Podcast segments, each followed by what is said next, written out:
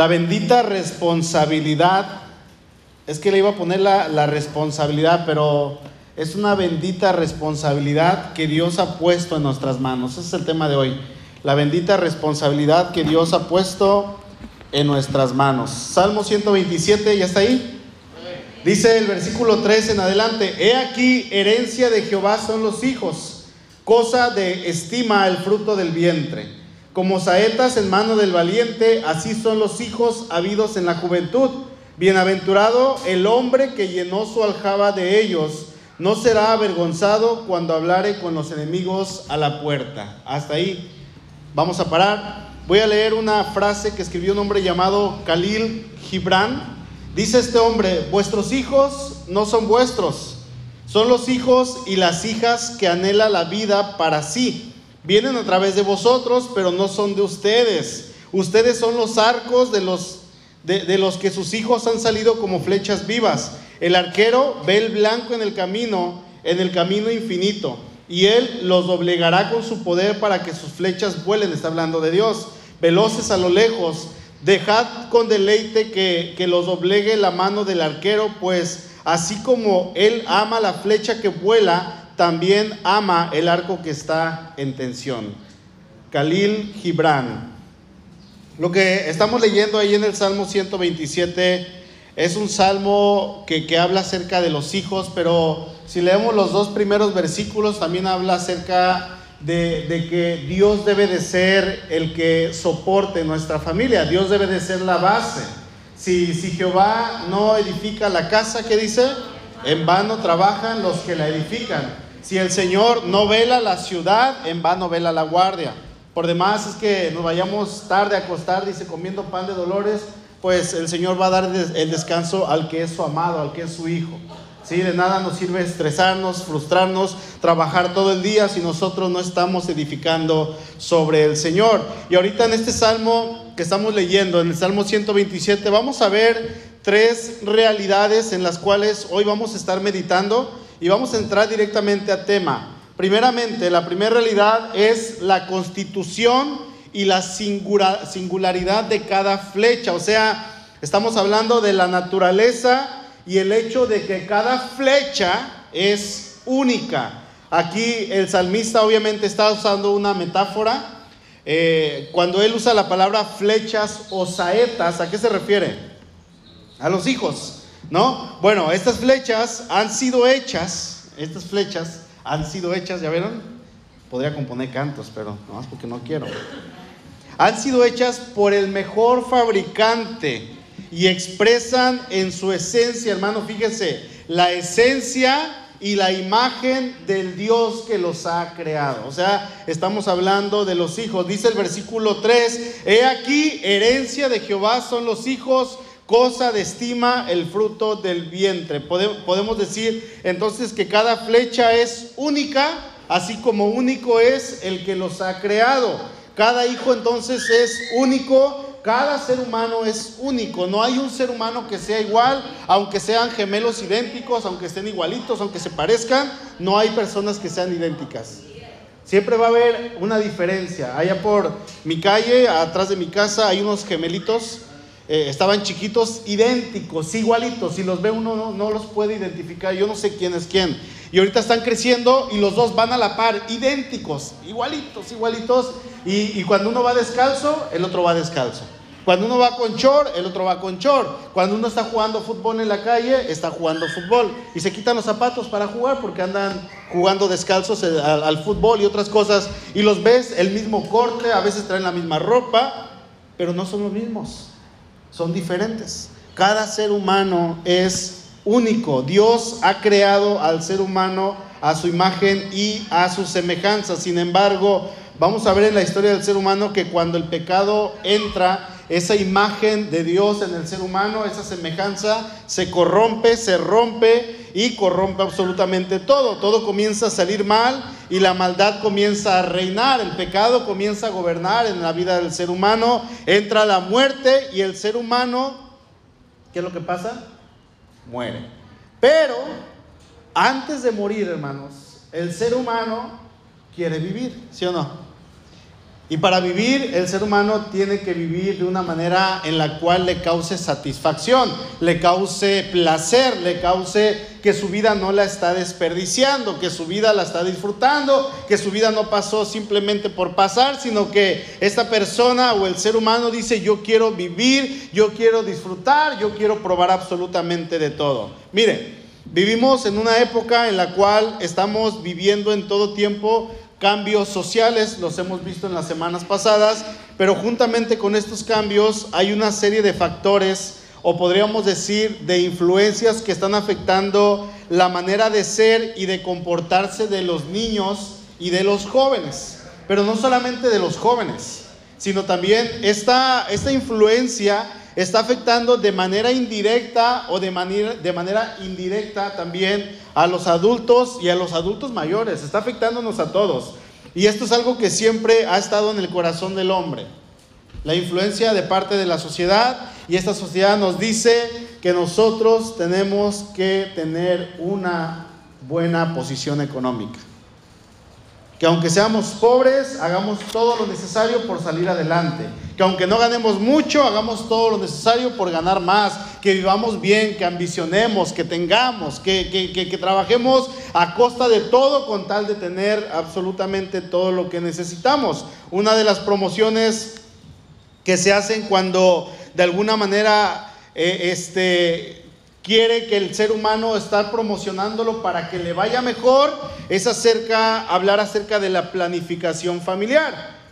La, ¿Cómo se dice? La planificación familiar es una mejor solvencia económica. Cuando tú planificas, quiere decir que pues de alguna manera te va a ir mejor porque no te vas a llenar de hijos y de hijos y de hijos y oye, pues no eres conejo, oye, pues no eres coneja, planifica, sé sabio, haz esto, haz lo otro, mira, platica, usen preservativos, usen pastillas, usen lo que sea, pero tienes que planificar. Y es que la pregunta aquí es, ¿quién no quiere tener mejores ingresos económicos? ¿Quién no quiere un mejor trabajo? ¿Quién no quiere dedicarle eh, más tiempo al trabajo para tener más? Yo creo que todos. ¿Quién no quiere tener un mejor carrito, una mejor casita? ¿Quién no quiere tener una seguridad económica con una cierta solvencia para salir? Para, eh, ¿Quién no quiere tener aquello que el vecino tiene? Un carro, un buen carro, un buen trabajo o que se viste bien. ¿Quién no quiere eso? Pues yo creo que absolutamente todos de alguna manera. Vemos y... ¿Por qué le va bien? Sin embargo, la escritura dice, no tengas envidia del, impío, no tengas envidia del que le va bien, pero no conoce a Dios. Tú vive contento con lo que tienes, tú sé feliz con lo que Dios te ha dado. No, no, obviamente no, no te quedes en ese estatus, pero tú vive de una manera agradecido con el Señor. Todos, hermanos, quizá de alguna manera quisiéramos tener una cuenta en el banco con algo de dinero para que en alguna emergencia nosotros no estemos desprevenidos, porque esto de alguna manera nos da cierta seguridad nos da cierta comodidad el saber que tenemos a lo mejor mil o dos mil o cinco mil pesitos ahí en el banco. Bueno, tengo ahí poquito, en una emergencia yo estoy tranquilo. Cuando trabajaba en la hotelería, me acuerdo que tenía mis devocionales, mis tiempos con Dios, antes se llamaba, antes del vida en Él. Y eran unos libritos chiquitos, entonces eh, yo empecé a prepararme, dije, ¿qué hago para la temporada baja? Y empecé a juntar, llegaba del trabajo y, yo ganaba diario, yo, yo era mesero, entonces sacaba uno de a 100 y lo metía en un devocional. Y luego al otro día sacaba uno de 200 y lo metía en un devocional. Y luego no me iba tan bien y sacaba uno de 20 y lo metía en un devocional. Y así estuve durante meses, meses. Entonces llegó un momento en que yo dije, no sé cuánto tengo, pero si me quedo sin trabajo, yo estoy seguro que con lo que tengo ahí puedo sobrevivir tres meses o cuatro sin ningún problema. Yo y mi familia, ¿no? En ese, tiempo era mi mamá y mi hermano. Y puedo pagar la renta, el agua, la luz, el internet y la comida sin ningún problema. Y efectivamente, no sé qué pasó, vino la temporada baja, me debían mis vacaciones, más todos los días que me debían acumulados y me pedí creo que mes y medio me dieron de vacaciones. Y yo tenía cierto dinero, pero resulta que también tenía ahí en los libros, entonces iba y buscaba en el devocional y salían 20 pesos, un día salió 500, un día salían 200 y yo estaba tranquilo. Y uno se siente tranquilo cuando tiene cierto colchoncito, aunque decimos yo confío en Dios, pero de alguna manera como seres humanos nos gusta tener algo ahí. ¿no? Es algo natural en el ser humano y de, de, repente ya empezó a buscar y se fue acabando y se fue acabando. Ay, Señor, tengo que trabajar. Se acabó, ¿no? Ya mi dependencia obviamente siempre ha sido del Señor, creo que todos dependemos del Señor, pero ¿quién no quiere un carro que no esté viejito, que le falle cada dos días y tenga que llevarlo con el mecánico, que pase tres días en el mecánico y dos días con nosotros? ¿No? ¿Quién no quiere eso? Creo que absolutamente todos. Se nos ha estado enseñando esto durante años, por lo menos en lo personal. Yo recuerdo que esto de la planificación familiar, hablando para una mejor solvencia económica, cuando yo era pequeño, tenía entre 5 o 6 años, eso se veía muchísimo en la tele la gente ya estaba bien enseñada acerca de la planificación y ya sabían acerca de lo que era esto. Yo veía los comerciales, planifica, sé sabio, haz esto, el otro, para que no se multipliquen, no tengan tantos hijos. Y resulta que la planificación familiar aquí en nuestro país comenzó por ahí de la década de los 70. De hecho, se dice que hoy en día, hermanos, la planificación familiar es un derecho humano. ¿Sí? O sea, el ser humano es completamente autónomo y el ser humano puede decidir si da vida o si no la da. Pero aunque Dios no lo manda así, Dios no habla en su palabra acerca de la planificación familiar, porque Él dice que el ser humano se multiplique, que llene la tierra, aun cuando el ser humano planifica, Dios está en control de esto. Esto no quiere decir que a Dios se le haya salido de las manos. Y nosotros planificamos, nosotros hacemos planes, pero, pero de repente no falta aquel que de repente se le chispoteó el último hijo. ¿No? ¿Cuántos de aquí salió el pilón? Le salió el pilón. Que no estaba ni planeado ni nada. ¿Cuántos? Levante su mano, a ver. La hermana Chayito. La hermana Isabel, ahí atrás. Ah, o sea que Jimena no estaba planeada. Tampoco mi hermano Memo. Creo que por ahí Jaciel también fue, fue una bendición extra al final. También la hermana Amelia dice, ok, miren, eh, este, no sé si Matías, no, Matías fue un niño orado. ¿Dónde está Carmen? Fue un niño bien orado, ¿verdad? Estábamos orando por ese niño, Matías no. Pero también está, no sé si está la hermana Gaby, está Alexa también. Alexa fue una niña que no estaba en los planes de los papás, sin embargo Dios dijo, pues si están mis planes, ¿no? Eh, eh, este, en el caso de, Samuel, nuestro amigo, el que viene de Vallarta, de Pip Vallarta, ellos oraban por un hijo y oraban y oraban, tratamientos, medicina, doctores, doctores, y ellos querían un hijo y al final Dios les mandó a esta niña, ¿no? Eh, ¿Cuántos ubican a nuestro hermano Cam de Canadá? Él, dice que vino a México. Dice, y son las vacaciones más caras de mi vida. Aquí se hizo mi hijo chiquito. Aquí salió su hijo, Río. Y dice, mucho dinero en vacaciones, caras. no, porque no lo planearon. Ahorita el muchacho ya tiene veintitantos años, de cinta negra, deportista, eh, un prodigio, ¿no? Pero suele pasar esto, y quizá usted, hermano, ya como adulto, usted es el fruto de, de, esa, de esa eh, no planeación para su vida, pero resulta que usted fue planeado y orquestado por Dios, ¿sí? Cuando esto de la planificación familiar comienza, mucha gente en aquellos tiempos, en la década de los 70, de los 80, comienza a hacer caso acerca de estos consejos que salían en la televisión y obviamente las familias se reducen a tener máximo tres miembros, en algunos casos cuatro, pero conforme van pasando los años van reduciéndose, ya no son cuatro, ya antes eran tres, ahora son dos y en algunos casos solamente uno. Y la gente prefiere tener perrijos ¿no? Escuchaba un término que le decía eh, este, un hijo a su mamá,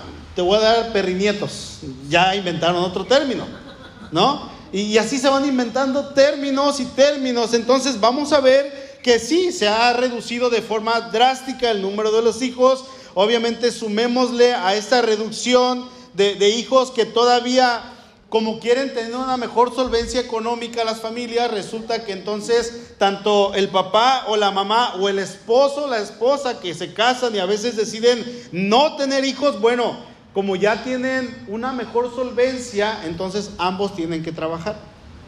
Ambos tienen que eh, aportar a la casa, porque aunque haya uno o dos hijos, bueno, pues queremos tener un buen carrito, queremos tener una buena casa, queremos que nuestro hijo vaya a clases bien, que vaya a clases especiales, pues hay que trabajar los dos. Entonces, resulta que descuidan casa. ¿Por qué? Porque están ocho horas en el trabajo y yo siempre digo, cuando es un trabajo de ocho horas, súmanle dos horas, porque es una hora de ida y una hora de regreso, más media hora en lo que te arreglas, más media hora en lo que te desarreglas, ya son once horas no son ocho horas.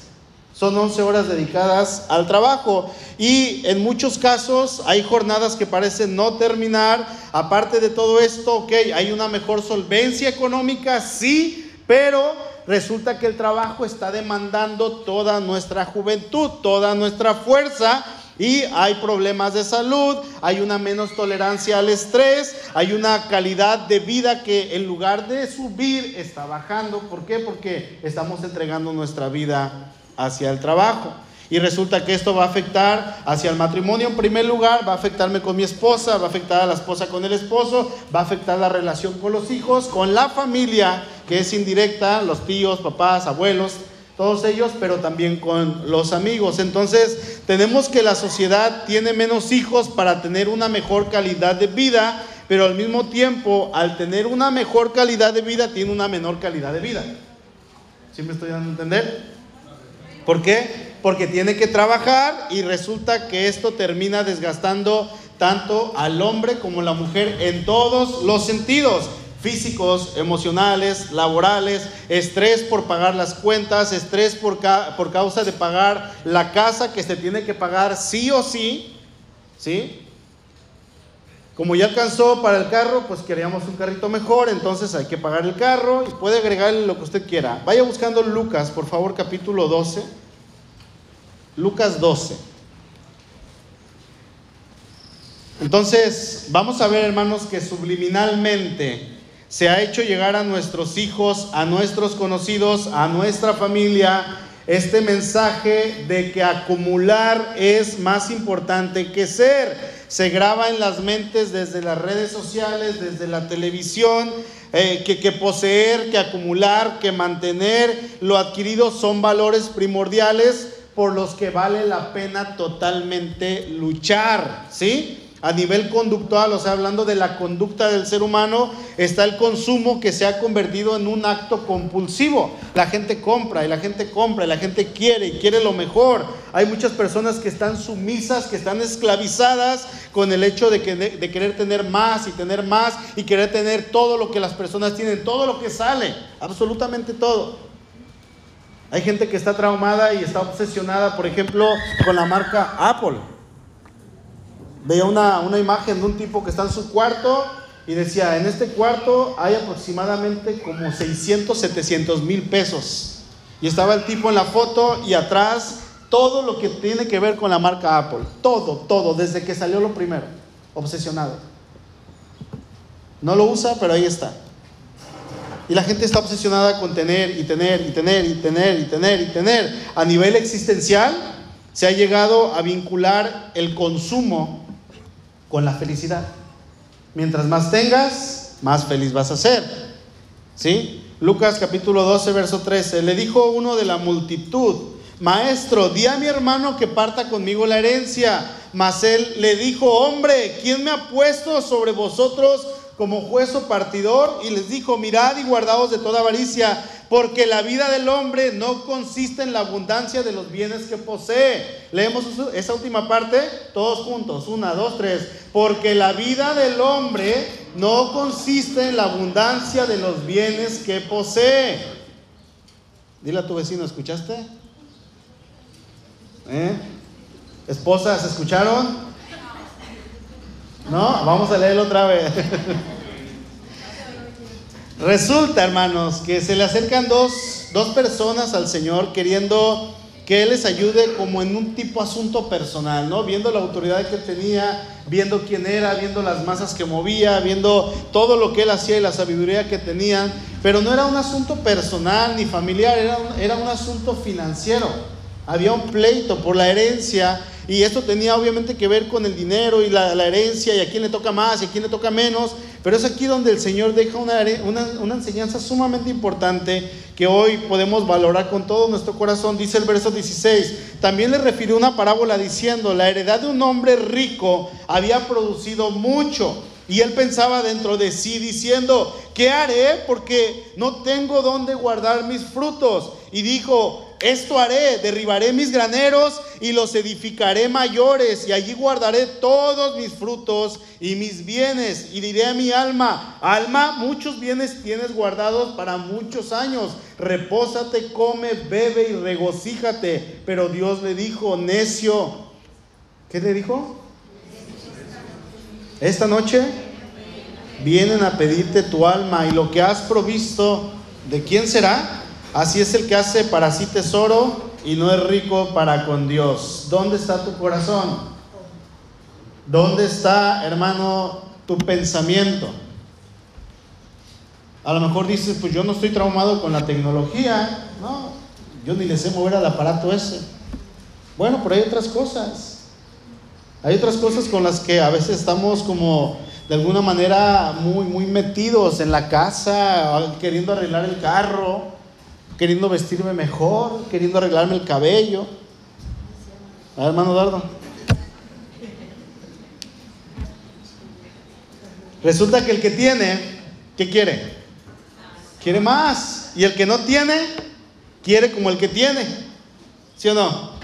Y esto es parte del consumismo. El consumo, hermanos, ha adquirido en nuestra generación dimensiones a nivel de culto, a nivel de reverenciar el hecho de tener, y eso es lo que les estamos enseñando a nuestros hijos. Hay personas que consumen en exceso y, al hablar de consumir no estoy hablando de consumir una droga, no, sino de aquello que los medios de comunicación a nivel masivo nos invitan a tener, ropa de marca. ¿Sí? ¿Qué más? Teléfono de marca, televisiones de marcas, maquillarse como lo hacen las actrices o los cantantes, el consumir la música de las industrias que venden, pero también hablamos de la sensualidad. Las chicas quieren ser como la aquella que sale en la televisión, como aquella que sale en el YouTube. ¿O no? Se quieren vestir igual, se quieren maquillar igual. O hay una persona que admiran y que es famosa y bueno, yo quiero ser como ella. hablamos eh, también, ¿por qué no? De la droga, del alcohol, del tabaco, de la marihuana, consumir las series de televisión, las series de, de Netflix. Es que yo no sé mucho inglés. Hermanos, hay personas que se consumen una serie de 5, 6, 7, 8 temporadas en una semana.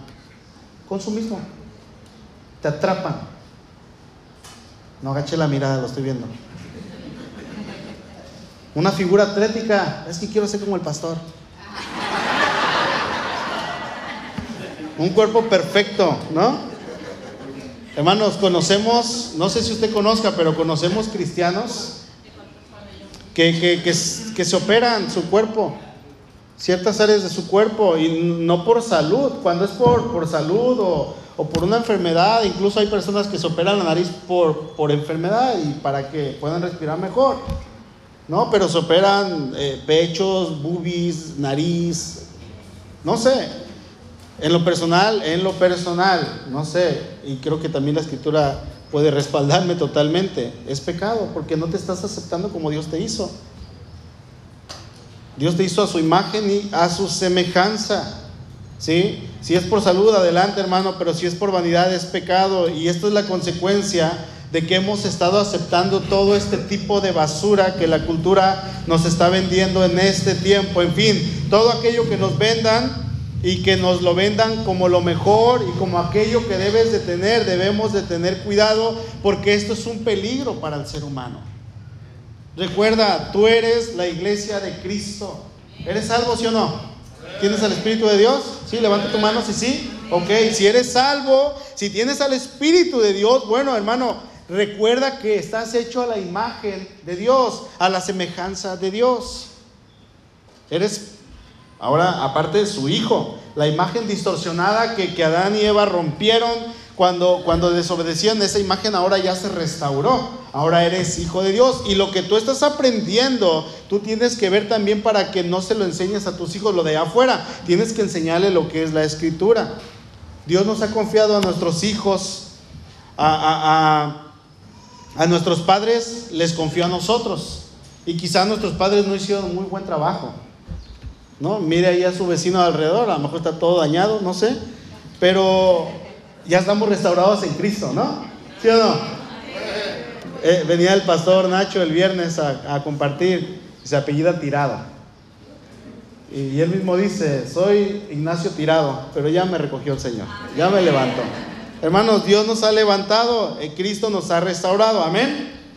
En segundo lugar, seguimos en el Salmo 127, estas flechas de las que habla este salmo son dejadas a los padres en un profundo sentido de mayordomía. Son dejadas a los padres en un sentido profundo de mayordomía. Dice el verso 4, como saetas en manos del valiente, así son los hijos sabidos en la juventud. ¿Sabe qué? Dios da los hijos regularmente en la juventud. ¿Por qué es en la juventud? Porque uno tiene mayor posibilidad de cuidarlos, de criarlos, de andar tras ellos, ¿no? Es cuando el, joven tiene energías para andar corriendo, para andar ahí tras el niño, para andarse agachando, para poder aguantarlo. Sin embargo, no siempre es así. A veces los niños van a llegar cuando uno ya es un poquito más grande o un poquito mayor, eh, eh, pero el Señor los, los da. Sin embargo, ah, tenemos que cuidar lo que Dios ha puesto en nuestras manos. Jóvenes, tienen que mentalizarse. ¿Cuántos jóvenes hay aquí? Hay varios, muchos. Sí, sí, sí, los que van a ser papás, los que queremos ser papás todavía con más y más hijos. Tienen que mentalizarse, obviamente que si Dios les da uno, dos, cinco, diez, quince hijos, tenemos que cuidarlos como mayordomos. Sí, hermano, si, si Dios eh, te ha puesto a tu esposa, tienes que cuidarla como si fueras un mayordomo que está cuidando el bien más preciado que Dios ha puesto en tus manos. Hermana, cuida a tu esposo, bendícelo, ámalo, respétalo. Haz de sus guisitos ricos. Amén, hermanos. ¿Sí o no? Debemos recordar que Dios ha puesto gente a nuestro cuidado. Estamos hablando de los hijos, pero él, pide también que cuidemos a todas las personas que están a nuestro alrededor, empezando por la familia. En primer lugar, yo tengo que cuidar a mi esposa. Tengo que ver por ella, tengo que protegerla, tengo que proveerle. Para eso me puso Dios.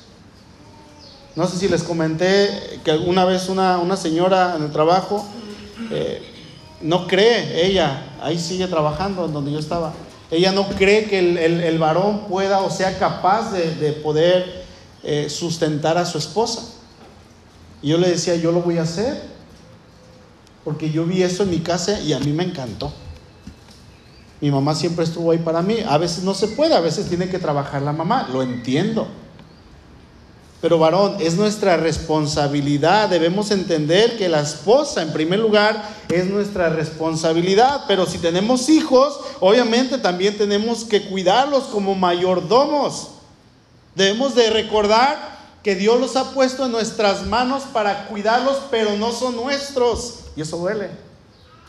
No son nuestros, solemos decir nuestros hijos, cuando deberíamos decir los hijos que Dios me ha prestado, los hijos que Dios me ha confiado, los hijos que Dios ha puesto a mi cuidado. Y sí lo podemos decir, pero nos gusta decir más mi hija, mi niña, mi hijo, mi hija, ¿no? Porque es algo que nos gusta más. Vayan buscando Deuteronomio capítulo 6, por favor. Ahora, sabiendo o habiendo recordado esto, ya lo sabíamos creo, debemos de saber que Dios los puso en nuestras manos con el propósito de guiarlos. Amén.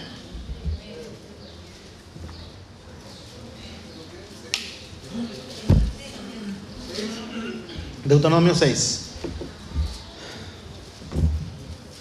Dios los puso para que los llevemos día a día a hacer la voluntad del Señor. Varón, tienes que también pastorear a tu esposa. Dios te la puso para que la pastores, para que la guíes, para que la enseñes, para que la jales. Es triste cuando vemos que la esposa es la que jala al marido. Vámonos a la iglesia. Ah. Ya se expusieron aquí. Yo no dije nada. De hecho, el, principal mandamiento que Dios le da a Moisés, hermanos, para que él se lo dé al pueblo y el pueblo lo aplique, no solamente esa generación, sino todas las generaciones que vendrían después, es, está aquí en Deuteronomio capítulo 6. Hace unos, unas semanas atrás creo que el hermano Luis compartía este verso al comenzar el servicio. Dice, estos pues son los mandamientos, verso 1, estatutos y decretos que Jehová vuestro Dios mandó que os enseñase para que los pongáis por obra en la tierra a la cual van a pasar para tomarla. Fíjate hermano, son mandamientos que Dios le da a los israelitas justo antes de que ellos empezaran a vivir oficialmente su nueva vida en la tierra prometida. Era una promesa que Dios les había hecho 430 años antes a sus, antepasados y ahora ellos estaban a punto de empezar a vivir esta nueva vida, a disfrutar la promesa que Dios les había dado a sus padres. Y Dios les da estos mandamientos, dice mandamientos, estatutos y decretos. Verso 2, para que temas a Jehová tu Dios guardando todos sus estatutos y todos sus mandamientos que yo te mando, tú, tu hijo y el hijo de tu hijo. Aquí abarca hasta el nieto, fíjense, pero el nieto va a decir mi hijo y el hijo de mi hijo. Y luego el tataranieto va a decir yo, mi hijo y el hijo de mi hijo es por las generaciones, por los siglos de los siglos. Así funciona. Entonces dice, todos los días de tu vida para que sean prolongados. Oye pues, oh Israel, y cuida de ponerlos por obra para que te vaya bien en la tierra, que fluye leche y miel, y os multipliquéis como te ha dicho Jehová, el Dios de tus padres. Oye Israel, Jehová nuestro Dios, Jehová uno es, y amarás a Jehová tu Dios de todo tu corazón y de toda tu alma y con todas tus fuerzas. Y estas palabras que yo te mando hoy, ¿Estarán en dónde? No dice sobre el corazón de tus hijos, ¿o sí? ¿Sobre dónde? Tu corazón, diga mi corazón. Entonces, en primer lugar, hermanos, el Señor le dice a Moisés que estas palabras deberían de estar sobre el corazón de los papás, sobre el corazón del varón, sobre el corazón de la esposa antes que sobre los hijos. ¿Por qué? Porque debe de ser en primer lugar sobre el papá, sobre el encargado. Les decía la semana pasada, si no hay un varón en tu casa, entonces hermana debe de estar sobre tu corazón. ¿Ok? Si hay hijos, bien, pero si no, estamos hablando del papá, del esposo en primer lugar. Tiene que estar en el corazón del papá, el que está a cargo de la familia o de la mamá que está a cargo de la familia. ¿Ok? Y al decir papá, entonces estamos incluyendo también a la mamá. Si queremos enseñar a nuestros hijos, primero tenemos que aprender. No podemos dar lo que no tiene, lo que uno no tiene. Ayer una persona ahí en el evento de los jóvenes decía, les dejo que se aprendan este verso de memoria. Yo no me lo sé, pero ustedes se lo tienen que aprender. No, no tenemos que dar lo que tenemos en nuestro corazón. No podemos dar lo que no tenemos. Queremos, hermanos, hijos cristianos, pero nosotros como papás no damos testimonio. Queremos que vengan a la iglesia, pero resulta que nosotros con trabajo venimos a la iglesia y los hijos ven que la mamá está arreando al papá para venirse a la iglesia. Y estamos diciendo, hijo, quiero que seas cristiano, Hijo, no tomes, dicen los papás antes, ¿no? No tomes, bien borracho, no seas como yo. Queremos que nuestros hijos amen a Dios, pero nosotros no les demostramos a ellos que amamos a Dios. Queremos que nuestros hijos se casen con las mejores cristianas, con los mejores cristianos, pero no les hemos enseñado a ellos a ser buenos cristianos para que cuando se casen ellos sean los buenos esposos, las buenas esposas. Por eso el Señor le dice a Moisés, estas palabras, a ver Moisés, estas palabras que yo te mando hoy van a estar en primer lugar sobre tu corazón. Y luego dice el verso 7, y ya una vez que estén sobre tu corazón, las repetirás a tus hijos y hablarás de ellas estando en tu casa y andando por el camino y al acostarte y cuando te levantes. Y las atarás como una señal en tu mano y estarán como frontales en tus ojos y las escribirás en los postes de tu casa y en tus puertas. Obviamente todo esto era con el fin de que el hombre, en primer lugar, supiera aquello que va a enseñar, que la mujer en primer lugar supiera aquello que iba a enseñar para que su descendencia lo practicara. Recordemos, hermanos, que tanto hombres como mujeres en aquel día vamos a dar cuentas. Vamos a rendir cuentas delante del Señor y es como aquel amo que se va lejos y cuando regresa le pide cuentas a su mayordomo. A ver, dime qué pasó. Hay una parábola que nos habla de eso Mateo 25. Dime qué hiciste, quiero cuentas, qué, qué produciste, qué gastaste, cuántos esclavos nuevos tengo, cuántos se murieron, cuántos se fueron, cuántos nos robaron, ¿Qué, cuánto dinero más tenemos. ¿Por qué veo que ya no hay un árbol allá? A ver, ríndeme cuentas. Yo no sé si no le dé temor, a mí sí me da temor, de que en algún momento vamos a estar parados delante del trono de Dios dando cuentas como cristianos como hijos de Dios, de todo lo que hicimos en el cuerpo, sea bueno o sea malo, ante el tribunal de Cristo. Entonces, hermanos, usted y yo vamos a dar cuentas de nuestros hijos, hermanos, vamos a dar cuenta de nuestras esposas. Sí, de todo lo que hicimos con el dinero, con la casa, con el carro, con lo que yo veía en internet, con lo que yo miraba cuando no había nadie viéndome, pero el Señor estaba ahí. No le da temor porque debería darnos temor. Amén. Y en tercer lugar, de manera breve, para que la flecha alcance su objetivo, esta debe ser dirigida con sabiduría y destreza por el arquero. Hay campeonatos, ahorita ya se practica como deporte pero para que una persona, por ejemplo, vaya a las Olimpiadas son años y años y años de entrenamiento para poder dirigir la flecha a donde su ojo quiere. Para poder atinarle en donde él está pensando. Para poder lanzarla hacia arriba y que caiga exactamente donde la persona quiere que caiga. Esto pasaba en el pasado, pero era con fines de ir a la guerra, con fines de rescatar a su nación el arquero tenía que lanzar su objetivo y tenía que dar en donde él tenía que apuntar, hacia el enemigo. ¿Sí? Dice el verso 5, bienaventurado el hombre que llenó su aljaba de ellos, no será avergonzado.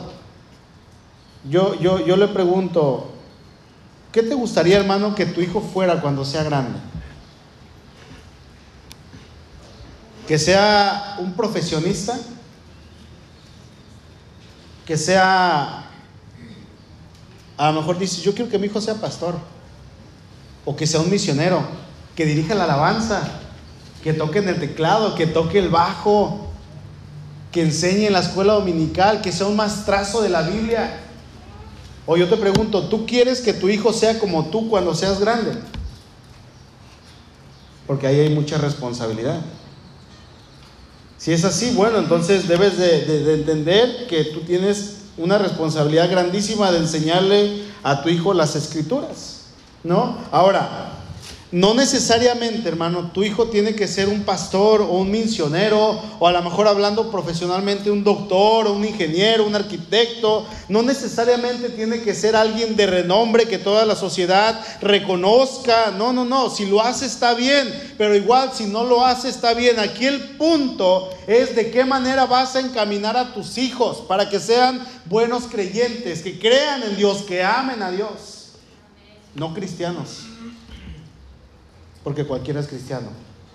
Creyentes, amantes de Dios, temerosos de Dios.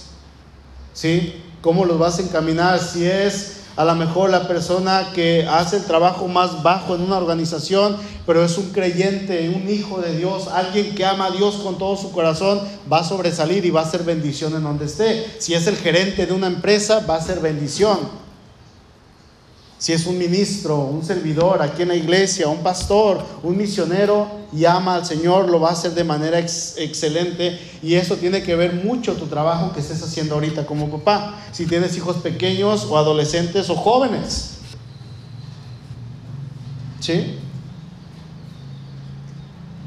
Si harás de ellos buenas personas, creyentes firmes. Pregunto, ¿cómo está tu esposa? ¿Cómo la vas guiando, varón? ¿La estás pastoreando? Le pides y le dices, el domingo no es opcional, nos vamos a la iglesia.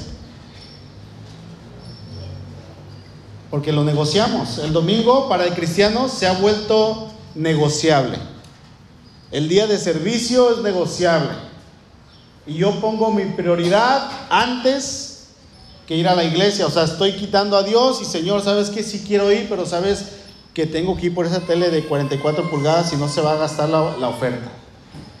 Señor, sabes que tengo ir, pero que tengo que ir, pero me llegó familia.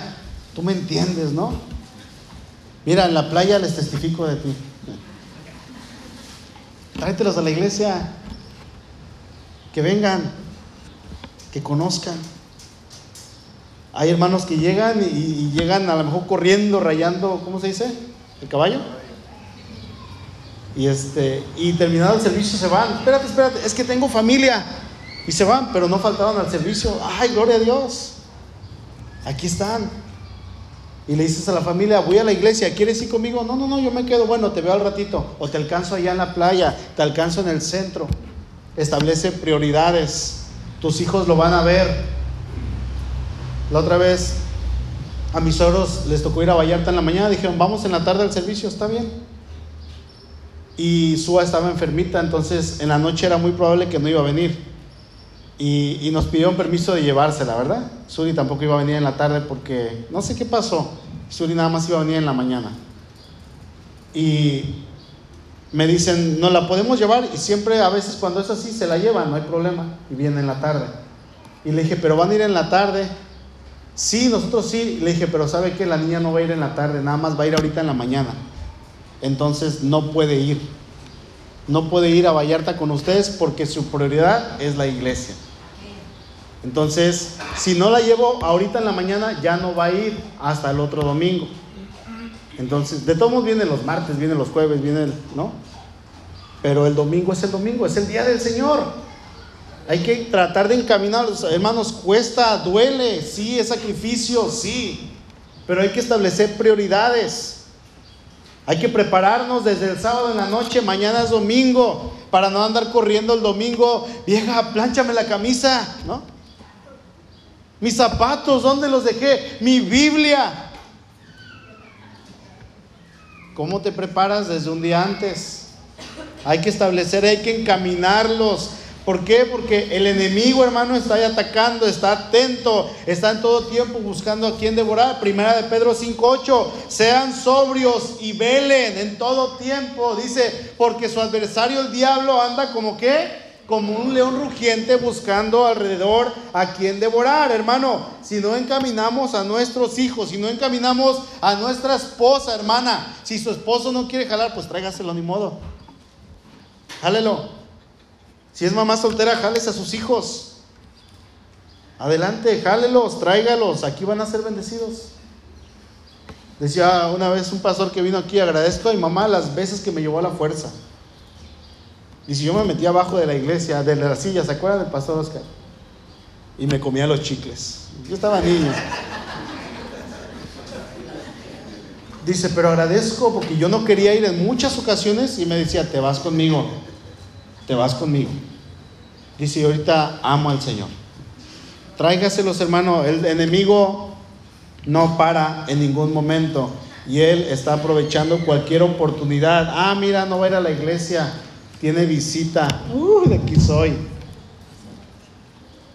Amén. Concluimos, hermano.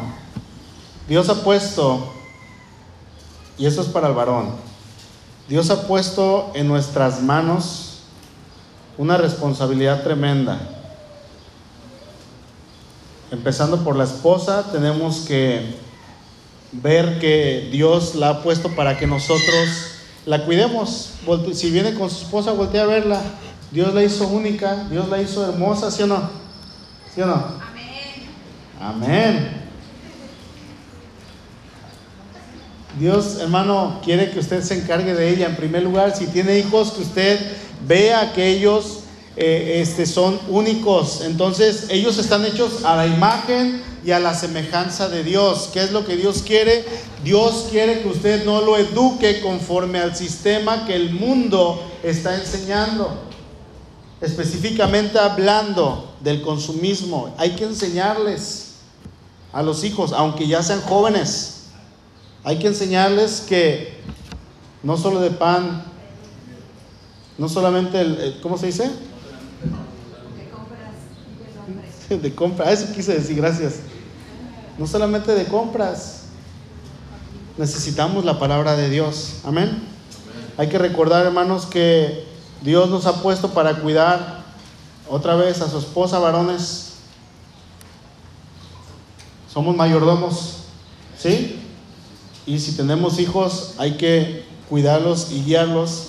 Y hay que encaminar a nuestros hijos, hay que encaminar a nuestra esposa. Esposa, encamina a su esposo también para que éste sea de bendición. Hermano, para que su esposa sea de bendición, tráigalos a la iglesia. Varón, traiga a su familia a la iglesia. Hermana, traiga a sus hijos a la iglesia. Ahorita a lo mejor no quieren, ahorita a lo mejor se ponen rejegos, se quejan, pero lo van a agradecer en unos años. Amén. Vamos a orar, hermano. Por favor, incline su rostro.